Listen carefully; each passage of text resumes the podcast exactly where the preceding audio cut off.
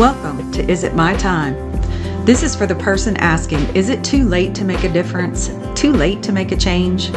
Up to this point, a major part of your identity has been as John's wife, or Sarah's mom, or even that go-to person at work, the one you can get a job or a task to and they'll get it done, in the job description or not.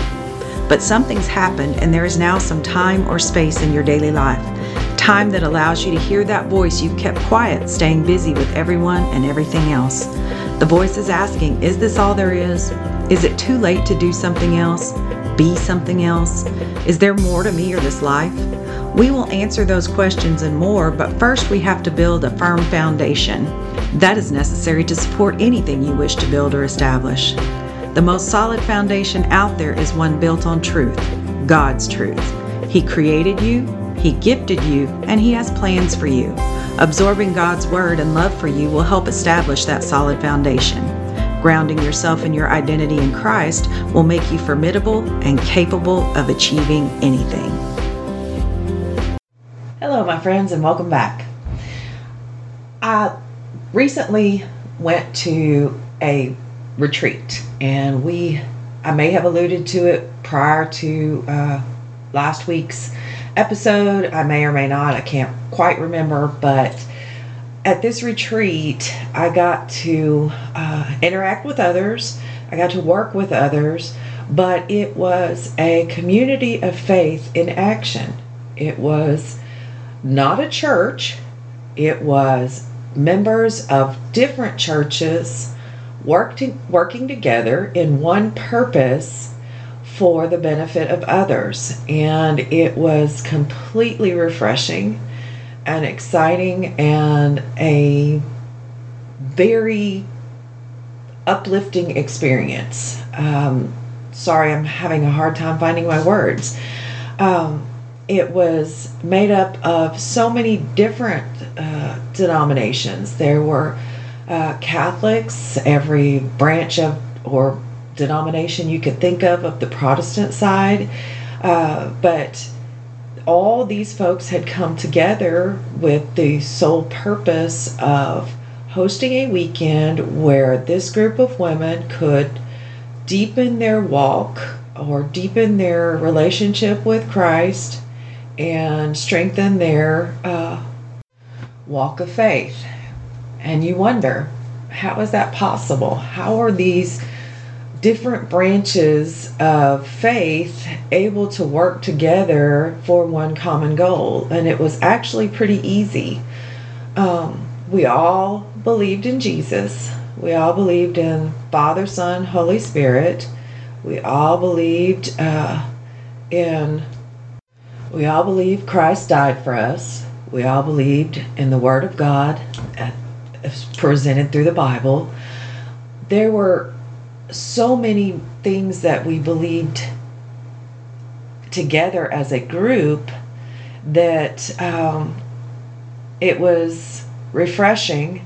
And what was also refreshing is that this group could get together and agree in one uniform goal or purpose for the guests that would be attending that weekend. And in that goal, they would set aside all their traditions or preferences or things that differed from denomination to denomination.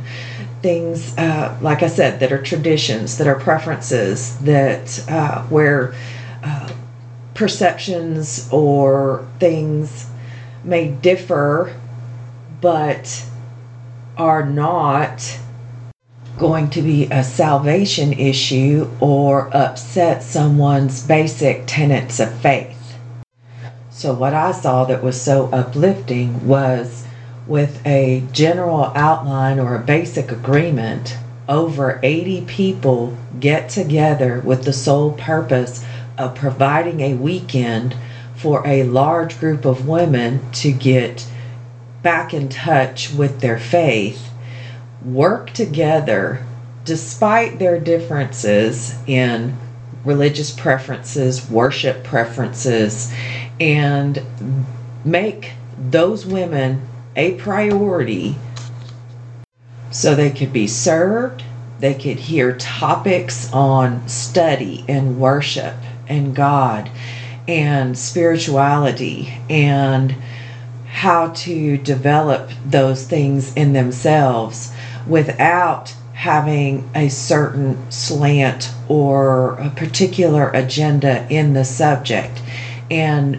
no one particular group putting their bent on the itinerary, and people loving and praying on these women and working together in such a way that the focus was completely on them and their benefit and what they would get out of this weekend. All personal motives and agendas were set aside by those working the weekend, and it was so refreshing to see and to be a part of this. Now, this happened to be my second time with this particular retreat. The first time I did go through as a guest. And believe me, my walk with Christ, my relationship was so much better for having gone through the weekend. Everything that those people worked for happened, plus some. I was able to completely focus on everything that I wished to accomplish for my personal relationship. It's what they call a cloistered weekend. You remove all concerns and worries of the outside world. You are completely focused on the task at hand while you're there. And as a guest, you want for nothing. You do nothing towards your care or your activities of daily living. You are strictly there, focused on your walk with Christ. And as a guest, I soaked up every minute of it and enjoyed every minute of it and put every minute of it to use. This particular time, I went through as one of the workers. And I can say I thought I couldn't possibly get more out of it, and I was so wrong. I got even more out of it than I did as a guest, because the ability to serve and give that same transformational type weekend to someone else that I was given was so refreshing and so inspirational to see. I was so blessed to have been given this opportunity. And the one thing that I have to keep emphasizing, or that I was totally amazed at, having worked with people organizations all my life, adult, anything that had more than one person in it, you always have personalities or adversaries or just the clash of people and personalities and personal agendas or what have you that happen anytime there's more than one person involved in an organization.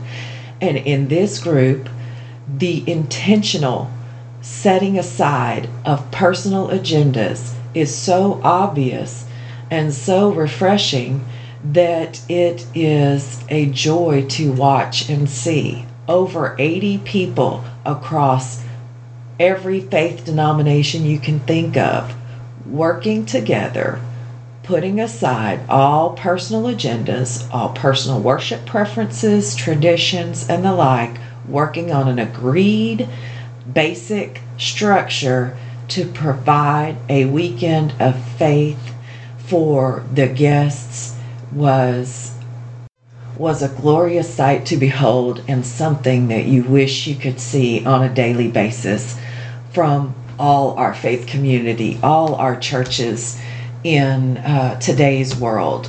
The ability they would all have to work together in serving our communities, in serving the unchurched, in serving those that still need to be reached. And I'm so glad we have our community. And thank you to those that have been giving me feedback after the last episode. We're going to slowly dive into each one of those subjects that you have offered as something to go through on this podcast. So until next time, happy reading, happy listening, and forever be searching for your answers. Well, I hope you enjoyed today's episode. Next time we'll check in and see what progress we've made. I'll share a few of my favorite scriptures, and I'd love to share any you found helpful. You can share those in a review of this podcast or over in my podcast community on Facebook. I'll drop a link in the show notes. I'll read some of those reviews or posts and share about the scriptures you've written about. Until next time, happy reading.